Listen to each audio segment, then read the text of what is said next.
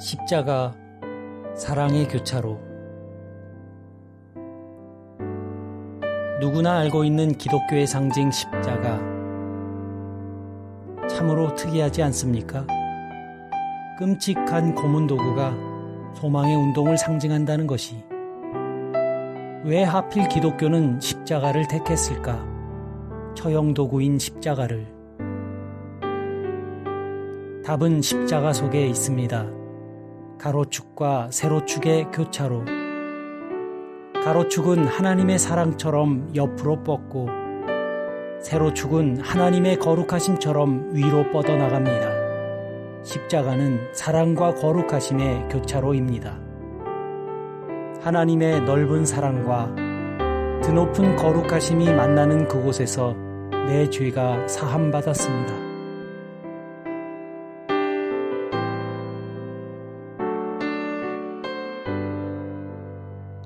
이것이 바로 십자가가 기독교의 상징이 되어야 하는 이유이며 반드시 기억해야 할 드높은 사랑입니다.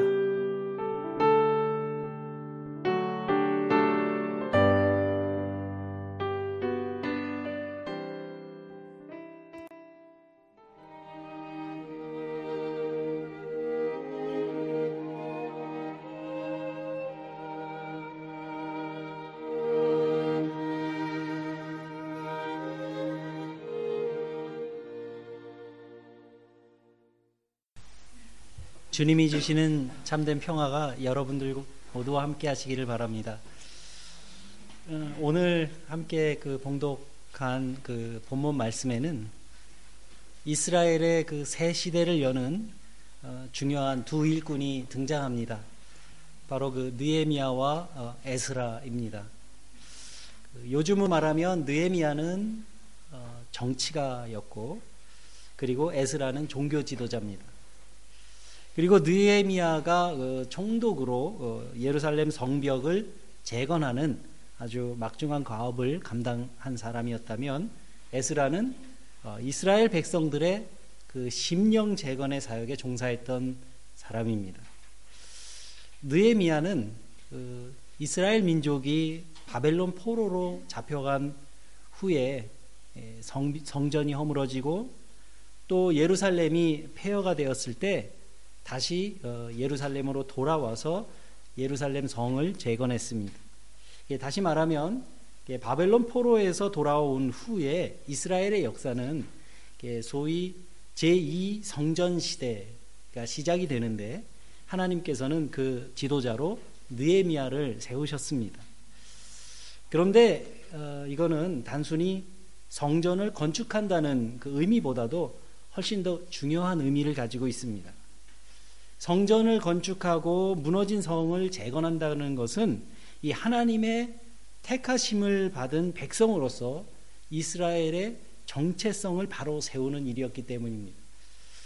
예, 독일인들이 1990년 10월 3일에 이제 동서독 대표가 합의해서 어, 통일을 이루자마자 가장 먼저 어, 준비를 시작한 것이 어, 수도를 베를린으로 옮기는 거였습니다. 여러분들도 잘 알고 계신 것처럼 이 서독은 2차 세계대전 종전 이후에 나라가 분단되었을 때 독일의 영구 분단을 막기 위해서 한 나라에 두 개의 헌법이 있을 수 없다. 그렇게 해서 서독은 헌법을 따로 제정하지 않았습니다. 어, 구른트자츠라고 하는 기본법을 세워서 통일이 될 때까지 한 나라 안에 두 개의 헌법이 존재하는 것을 이제 막았던 거죠. 그리고 서독 정부는 언젠가 다시 통일될 어, 독일의 수도는 베를린이어야 한다라는 것을 그 원칙으로 세우고 당시 그 서독의 수도를 인구가 불과 20만 명밖에 되지 않았던 어, 작은 도시죠. 어, 본으로 행정 수도를 두었습니다. 이것이 이제 막 분단된 정말 그 폐허 속의 독일 국민들과 그리고 정치인들의 어, 미래 비전이었습니다. 이후에 어떻든지 간에 이 독일인들에게 어, 통일 국가로서의 독일의 수도는 베를린이었던 겁니다. 그래서 이 베를린을 다시 건축하고 또 이곳으로 행정부를 옮긴다고 하는 것은 이 독일이라고 하는 나라의 어떤 역사와 어, 정체성을 바로 일으켜 세우는 일이었기 때문에 독일인들에게는 아주 중요한 일이었습니다. 그런데 독일이 통일된 후에 베를린으로 수도를 옮긴 다음에도 어, 굉장히 오랫동안 이 사회 통합의 어려움은 과제로 몸살을 앓았습니다. 그와 마찬가지로 이 느에미아가 정말 온갖 어려움과 회방과 위협 속에서 어렵게 성벽을 재건하기는 했는데 그때까지도 이스라엘 사람들의 마음은 공허했습니다. 돌아온 예루살렘 성이 재건되는 것. 이것은 참 귀하고 또 중요한 일이기는 했지만 그것만으로는 그들이 행복해질 수가 없다는 것을 깨달은 겁니다. 우리들이 삶의 외적인 조건들을 갖추는 것도 중요하지만 그보다 더 중요한 것은 우리들 마음의 변화에 있는 것과 마찬가지겠습니다. 포로 생활에서 돌아온 이스라엘 백성들에게 성벽을 쌓는 일만큼이나 중요한 문제는 돌아온 사람들의 그 마음이고 또 이스라엘 백성으로서의 정체성의 문제라는 것을 알게 된 겁니다. 그렇기 때문에 이들에게 진정한 의미의 부흥이 일어나지 않고는 결코 그들의 삶이 행복할 수 없다는 그러한 삶의 진실을 알게 되었습니다. 우리가 보통 신앙적인 그 의미에서 부흥이라는 걸 말할 때 마음속에 어떤 변화가 일어나서 자기의 삶을 뉘우치게 되고 또 하나님이 기뻐하시는 사람으로 거듭나서 마음속에 하나님이 바라시는 것으로 이렇게 채워지는 현상을 우리는 부흥이라고 말합니다. 바로 그러한 부흥의 역사가 이 오늘 함께 봉독하신 느헤미야 8장에 기록되어 있습니다. 먼저 저는 이 느헤미야서를 읽을 때마다 느헤미야라는 그 인물의 그 무게감에 아주 어, 크게 감동하곤 합니다. 이, 이 느헤미야라는 인물은 당시 세계 최고의 제국이었던 페르시아 왕의 사랑을 한 몸에 받던 뭐 소위 말하면 고위 관료였습니다. 그 말은 그에게는 평안하고 안락한 삶이 보장되어 있었다는 뜻입니다. 그런데 어느 날 예루살렘을 다녀온 그의 형제 하나니가 안부 인사차 어, 찾아오면서 그의 운명이 달라졌습니다. 그는 하나니를 통해서 동족들이 겪고 있는 고통과 또 황폐해진 예루살렘의 참상을 듣게 됩니다. 그 이야기를 들을 느헤미야는 눈물을 금할 수 없었고 또 도대체 자기가 뭘 해야 할지 알 수가 없었습니다. 하지만 그 소식을 듣고 그의 아픈 마음이 그를 놓아주질 않았습니다. 그래서 느헤미야는 하나님 앞에 나가 슬피 울면서 금식하고 기도했습니다. 느헤미야는 하나님 앞에서 조상들에게 주셨던 그 하나님의 약속을 상기시키면서 하나님의 긍휼을 구했습니다. 느헤미야의 이런 마음이 그를 역사의 무대로 초대하게 됐고 또 궁극적으로는 느헤미야가 하나님의 사역에 부르심을 받은 사람으로 서게 된 것입니다. 결국 느헤미야는 왕에게 나가서 자기의 그 마음 아픈 이야기를 하면서 그 무너진 도성을 재건하는 일에 자기를 보내줄 것을 청합니다. 그리고 왕의 허락을 받은 느헤미야는 마침내 예루살렘으로 돌아가서 예루살렘 재건이라는 위대한 역사를 이루게 됩니다. 저는 이런 느헤미야에게서 세세 가지의 인간적인 위대함을 발견합니다. 느헤미야는 공감의 사람이었고 또 기도의 사람이었고 인내의 사람이었습니다. 그는 공감할 줄 아는 사람이었기 때문에 민족의 고통 한복판에 뛰어들 수 있었고 또 기도하는 사람이었기 때문에 자기의 힘과 능력을 의지하지 않고 하나님의 인도하심과 도우심을 구했으며 또 인내의 사람이었기에 많은 방해와 시련을 끝끝내 견뎌낼 수 있었습니다. 그래서 느에미아는 자기를 초월하는 그런 신앙의 모범을 잘 보여준 성경의 사람입니다.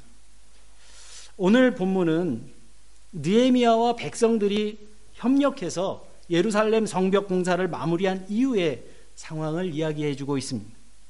이제 느헤미야에게 주어진 새로운 과제는 무너진 하나님의 백성들의 정체성을 회복시키는 일이었습니다. 어쩌면 이거는 성벽을 세우는 일보다 훨씬 더 어려운 일일 수도 있습니다. 이제 성은 완성했지만 이스라엘 백성들의 마음은 여전히 공허했습니다. 그런데 이 이스라엘 백성들 가운데 아주 놀라운 일이 일어났습니다. 느헤미야가 어떤 계획을 갖기도 전에 백성들이 먼저 그 길을 찾았던 겁니다.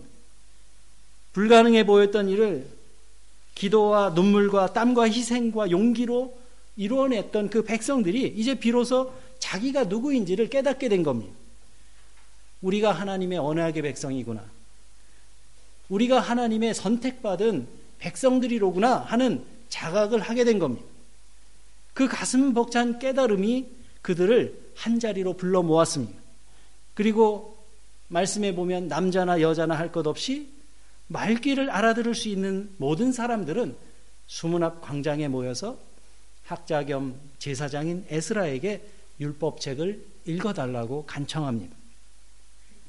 그날은 이스라엘 역으로 7월 1일이라고 했는데 이 종교 의식을 중심으로 한 책력에 따르면 이 날은 로시 하샤나라고 하는 날이 바로 새해가 시작되는 날입니다. 에스라는 높은 단위에 서서 율법을 낭독했습니다. 백성들은 그 제사장 에스라가 율법 두루마리를 펼치면 자리에서 일어났습니다. 그리고 낭독되는 율법의 말씀을 경청하면서 에스라가 위대하신 하나님을 찬양하면 백성들은 두 손을 들고 아멘 아멘 응답하며 얼굴을 땅에 대고 주님을 경배했습니다. 레위 지파 사람들은 아람어밖에 모르는 사람들을 위해서 히브리어로 낭독되는 말씀을 통역해 주었습니다. 그리고 하나님의 말씀을 들은 백성들은 모두 눈물을 흘렸습니다.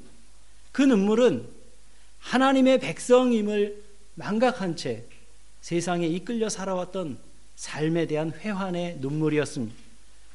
그들이 열정적으로 모이고 또 말씀을 경청하고 마음으로 응답하고 진정으로 자기의 죄를 슬퍼할 때 무너졌던 그 영혼의 등골이 올바르게 세워지기 시작한 것입니다. 여러분, 이것이 진정한 부흥입니다. 진정한 영적인 부흥은 하나님의 말씀에 대해 목말라 하고 진리에 대해 목이 타는 갈증을 느끼는 것이 진정한 부흥입니다. 그래서 아모스 8장 11절 말씀을 보면 선지자 아모스는 역사에 다가올 중대한 비극을 이렇게 예고하고 있습니다.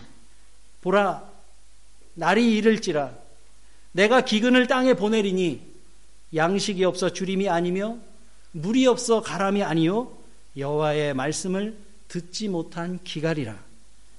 여러분 이 진리가 사라진 것처럼 아주 처참한 비극이 없습니다. 세상에서 진리를 말하는 사람이 없고 더 이상 듣는 사람이 없는 것이 진정한 삶의 비극입니다. 세상에서 더 이상 정의를 말하는 사람이 없고 정의를 구하는 사람들이 없는 것이 진정한 비극입니다. 역사 속에서 하나님의 말씀이 사라지고 사람들이 하나님의 말씀과 상관없는 모습으로 살아가는 그 모습을 우리가 상상해 본다면 그 같은 비극이 따로 없습니다. 멸망의 도성 소돔과 고모라의 모습이 그랬습니다. 아브라함과 롯이 서로 자기의 영역을 정해서 헤어질 때까지만 해도 이 소돔과 고모라는 풍요의 땅이었습니다.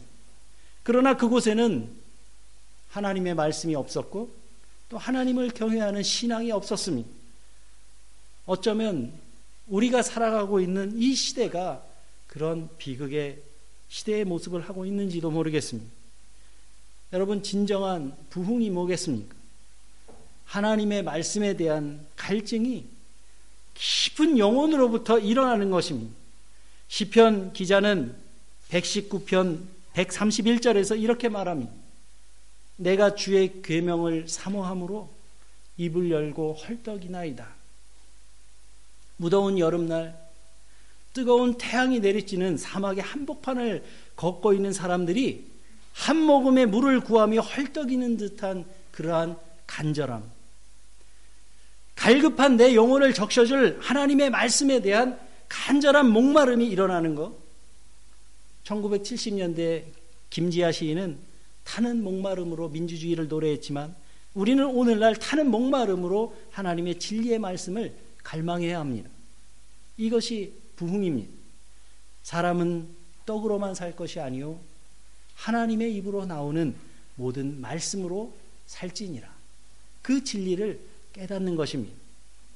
살아 역사하시는 하나님의 말씀이 내 영혼 깊이 건드리지 않고는 내 영혼이 결코 말씀을 통해서 새로워질 수 없다는 사실을 발견하고 비록 가다가 좀 비틀거릴지라도 이 진리의 말씀을 향해서 달려가는 사람들의 행렬이 바로 부흥입니다.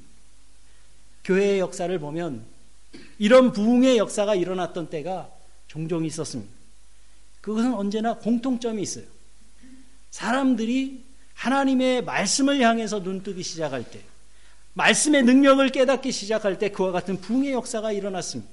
그리고 참된 부흥은 역사 속에서 하나님의 선하신 뜻을 이루어 갔습니다. 16세기 종교개혁이 그랬습니다.